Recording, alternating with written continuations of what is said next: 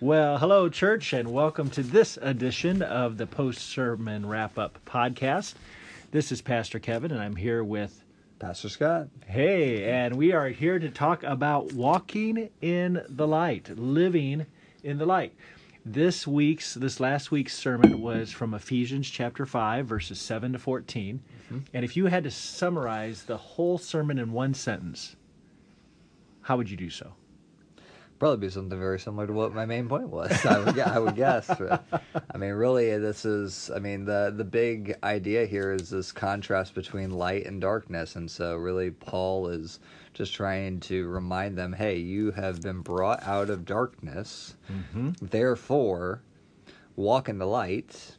And don't you know play the the the games of darkness, right? Like that yeah. that was who you once were, but now you are called to live in this new light identity that God has given you. Yeah, so and you talked about how light refers to revelation mm-hmm. and righteousness. Yep. And darkness refers to ignorance and evil. Mm-hmm. Scott, why why is it that we love darkness rather than light? Mm-hmm. Why is it that we love ignorance and evil rather than righteousness and God's revelation? Yeah.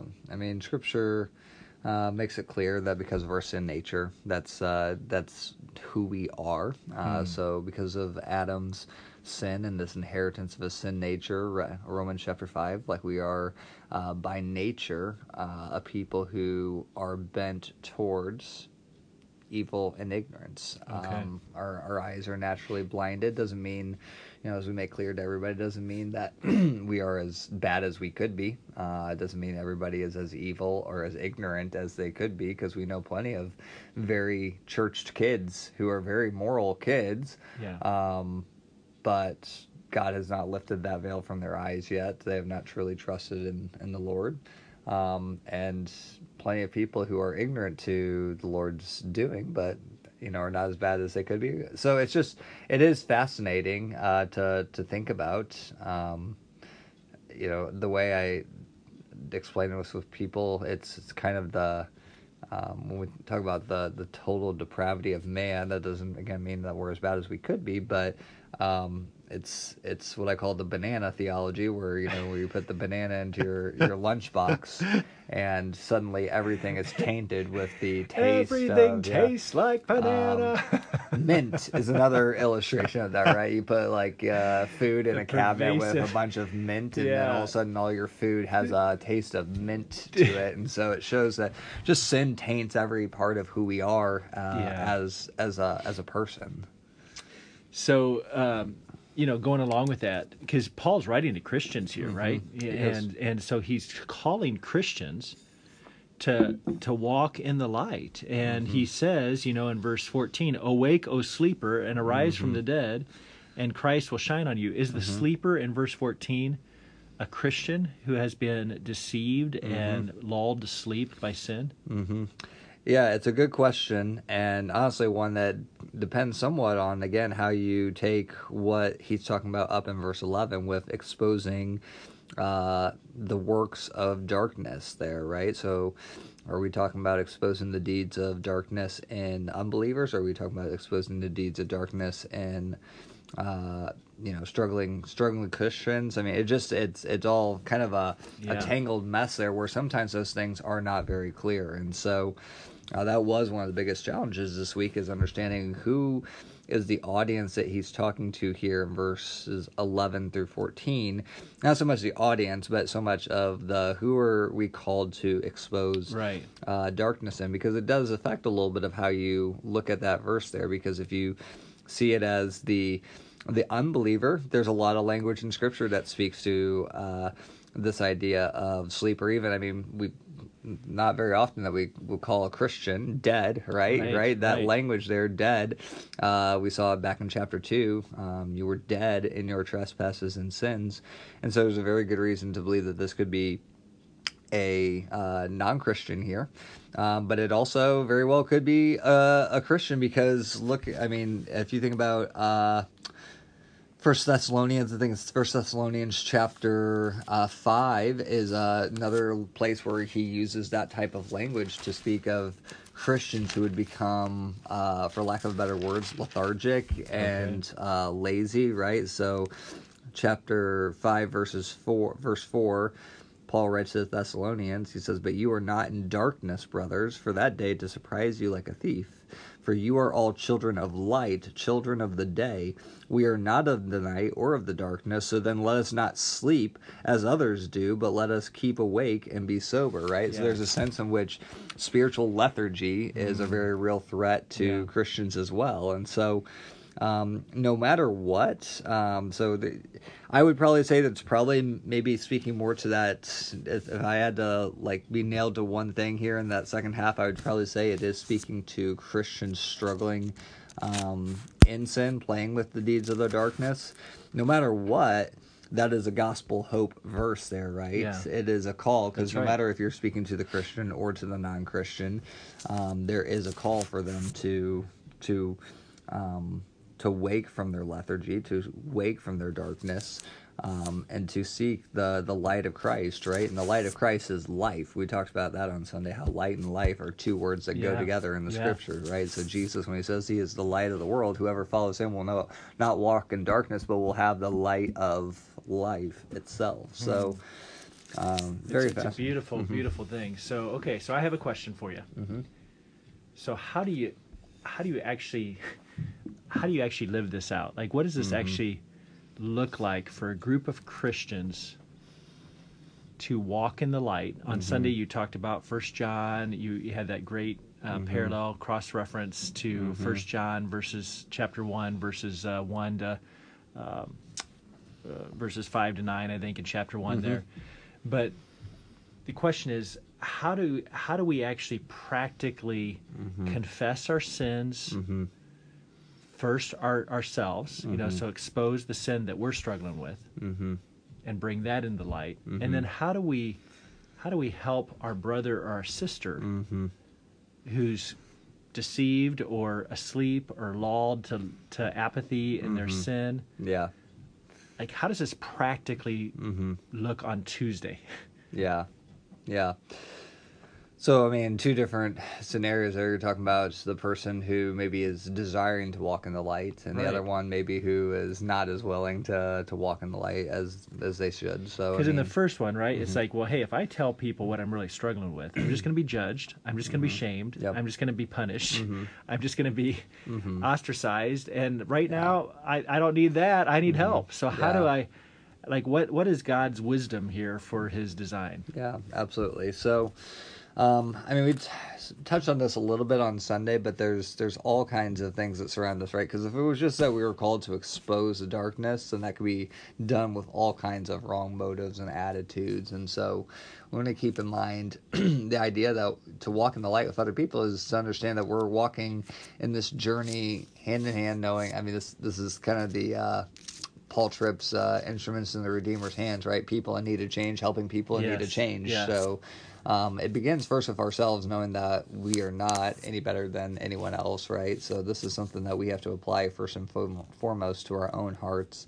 Um, but helping others to walk in the light, I think. It, I mean, we think about so bringing sin into light. Let's talk about that for just a moment. Understanding that what that looks like is confessing sin in its appropriate context, right? So mm-hmm. confessing sin does not mean that you have to go out on, you know, Facebook and blurt out to the world what you just did, right? But it does mean that you need to, um, number one, if you've personally sinned against somebody, you need to go and admit that sin and that fault to them to seek reconciliation with them. But it does mean you also, um, I mean, talk about this on Sunday. You you you cannot walk in the light on your own. Yeah it's impossible to do. In fact, uh, First John chapter one, uh, there says that if we confess our sins, uh, we you know have fellowship with one another. Yes. Um, and so yeah, you ask yourself, well, who are we confessing our sins to? Well, definitely think we're confessing our sins to God, but we also have to confess our sins to others because we who else is going to help us walk in the light? How are we going to know those things apart from other people who are there to help us? And so understanding that if you're not somebody who is deeply tied to some form of biblical community here at the church, that's where it tangibly begins. That's why we, uh, at the beginning of the year, really pushed hard for our life group ministries, our discipleship ministries. Um, Obviously, if there's you know a need for for counseling ministry, obviously that's a huge place. Prayer ministries. There's there are places that there are appropriateness to this, right? So you don't just confess your sins necessarily if you like to to just anyone, right? Uh, but you have to have uh, a people who are there that and to confess your sins is not just to admit what you did wrong, but then to ultimately then seek to to want to walk to remedy that, There's right? an agreement so- with mhm. God. Yes. It's like this was wrong, and Yeah. It's no longer gonna. I, I no longer believe it will satisfy me. It will. It's not going to bring me Mhm. satisfaction. Yeah. So there's a repentance that's Mm-hmm. included in that confession. But so so speak to a moment. If there's Mm-hmm. let's say there's somebody listening that that if they were honest would Mm-hmm. say, I've never confessed Mm-hmm. any of my sins to another Christian. Mm-hmm. Like I've never done that. Yeah. What would you say to that person? Yeah, I would. That's a great question because I'm I'm sure that what you just described there is not too uncommon. Sure, uh, right. Yeah, so you're not so- alone. First of yeah. all, you're not alone. yep, exactly. Um, boy, I I would say to that person that um, you're probably your your motivation for not doing so is fear, when your greater motivation should be joy. And that I know that sounds really odd, really weird, but um, something we talked about that pride so often is the thing that stands in the way. Um, we're our worst enemy when it comes to confessing uh, sin or dealing with sin, right? Because Yeah. we think to ourselves, well, you know what? I'm strong enough. I can do this. Like I can just do better this next time, and I don't need help. We've all played that And game, right? we Yeah. we know what happens, Yeah, right? So yeah. understanding that true repentance this is where it's important to understand true repentance means a, a, a real desire to change right Hmm. a real desire to not run back to these old ways and so repentance like this is why other people are so important to help you in this to understand like sometimes even though you are maybe a Christian, God has opened your eyes, as we've said before. We all have blind spots, right? Yeah. And so we don't even realize that Yeah. there are very tangible things that we are doing that it's like, well, well, no wonder you're struggling with this, Yeah. right? And so sometimes you need somebody else who's there to help, you know, help you take that speck or the plank out of your own eye, right? Right. Like, I mean, obviously we need to do that for ourselves, but sometimes other people. That's why. Right. Um, The I, second I- step is to remove the speck in the right like you still have to remove the the issue and so uh so, so that's why we need other people is that you know if we're wondering why in the world do i keep struggling with this well maybe it's because you are blinded to something that you're Mm. not even recognizing in the situation and you need somebody to speak truth into that um but again our pride often stands in the way of wanting to to actually do that there so Now let's keep this conversation going for just a few more Yeah, minutes. absolutely. You're still talking to the person who says, "If I was honest, I can't remember any time that I've ever confessed any sin to anybody." Look that person in the eye and say, "What difference does Jesus make?" Mm, yeah. It's a great question. Yeah. So I think that you understand that with Jesus, there is no shame, right? There is no shame to come to, to Christ, right? There's no sin that he is not able to forgive or to undo, right? So um, I think of. Uh, you know that first john passage right um we didn't go all the way down into the chapter 2 here right but or you, you end in verse 9 if we confess our sins he is faithful and just to forgive us our sins and to cleanse us from all unrighteousness Yeah. chapter 2 I, I, uh, this is a really sweet part of this that we didn't have time to go into right but he Yeah, says my little my little good." children i am writing these things to you so that you may not sin right Yeah. so John's being very clear. I'm writing these things to you so that you can live as as holy and as pure and Yeah. as unadulterated from the world as possible. But meaning understanding that the reality is this is going to be hard and Yep. it's probably going to be impossible. But if anyone does sin, which is very likely, we have an advocate with the Father, Christ Jesus the righteous, right? Notice that he is the one who is cleansing us from all the unrighteousness Yeah. because he is the righteousness for us. Yes. He is the propitiation, the the forgiveness. He is the the one who uh, removes sin. uh, not only for ourselves but also for the world, right? So we have somebody. Jesus makes all the difference. Understanding that when we come to Him, there is actual hope. Yes. Right. So other people are there as a as a means that God is giving us hope, but like we know with Christ, there is actual tangible hope for walking in the light. It's wonderful. You know, Jesus is the light. Mm-hmm. and, Jesus is full of glory and he loves us and he died Mm-hmm. for us. He take he took our place. He paid for our sin. Mm-hmm. Like we don't have to live in darkness. We don't have to live Mm-hmm. in ignorance. We don't have to live in evil anymore.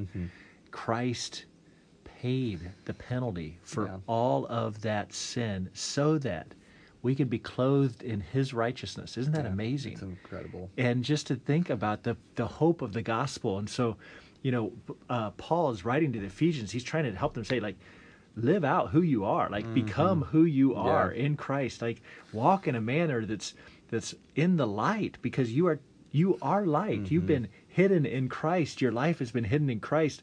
And so i, I just want to make sure that our church understands we're not just talking about some uh, behavioral tricks or some you know tips on how to tweak mm-hmm. your Yeah. your your guilt or like we're mm-hmm. talking about radical transformation by the power of Jesus mm-hmm. that he sets us free. And Jesus makes light possible. I just I love how uh, Jesus was talking about this with Nicodemus in John chapter 3 Yeah. and this is actually the passage Yeah. at the end where he says, Men love darkness rather than light because their true, deeds yeah. were evil. Yep.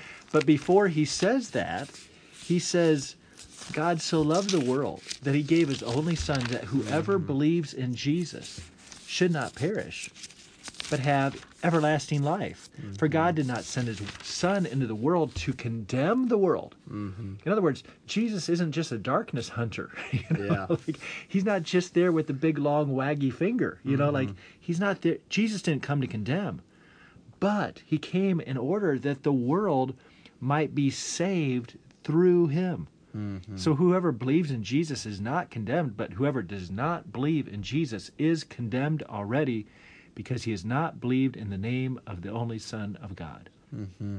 And this is the judgment of those who do not believe mm-hmm. that light has come into the world, and people love darkness rather than the light because their works were evil. For everyone who does wicked things hates the light. It does not come to the light, lest his works should be exposed. But whoever does what is true comes to the light, so that it may clearly see, be seen, mm-hmm. that his works have been carried out in God.